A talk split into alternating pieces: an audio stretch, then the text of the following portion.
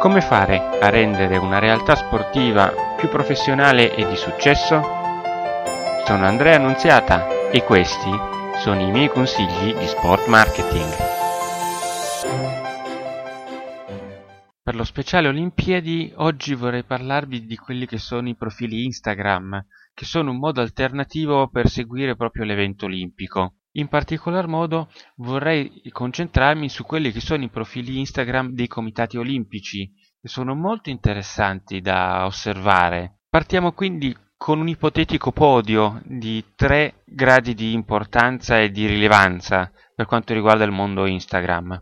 Al terzo posto, a pari merito, ci sarebbero sicuramente gli Stati Uniti e la Serbia.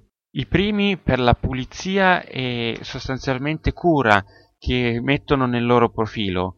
Il secondo, cioè la Serbia, perché pur essendo piccoli riescono con delle, sostanzialmente con dei post molto ben curati a mantenere l'interesse su quelli che sono gli atleti in gara della propria nazione.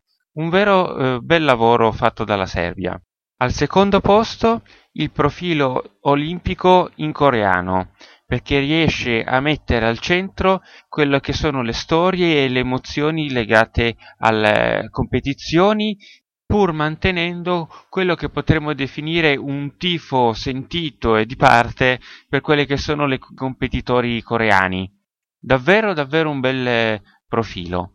Primi e veramente in maniera abissale rispetto agli altri perché hanno fatto un lavoro davvero straordinario, vi consiglio di andare a vedere quelli che sono i post animati, le GIF che hanno caricato eh, i canadesi, quindi il profilo del Comitato Olimpico Canadese, che ha fatto davvero un lavoro straordinario. Sono diventati, secondo il mio modesto parere, il benchmark per quello che sarà il, sostanzialmente lo sviluppo di Instagram nel settore sportivo e in particolar modo per gli altri comitati olimpici e per le altre federazioni perché hanno saputo mettere nel, nei post non soltanto i risultati olimpici, tra l'altro con una grafica davvero molto interessante, ma anche mettere al centro quelle che sono le curiosità che possono così mettere, eh, stuzzicare i possibili fruitori di Instagram, quindi quante G di pressione hanno i bobbisti,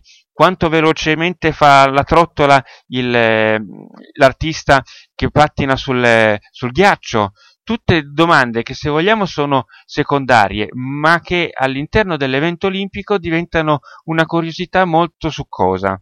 Bene, queste sono le novità eh, dal mondo di Instagram. C'è da chiedersi dove sia l'Italia. Diciamo che a riguardo del Comitato Olimpico ci sono dei post molto ordinati, molto ben fatti e molto chiari per quelli che sono i, i sunti televisivi per il giorno dopo, per cui si sa molto chiaramente chi eh, compete, a che ora compete il giorno successivo.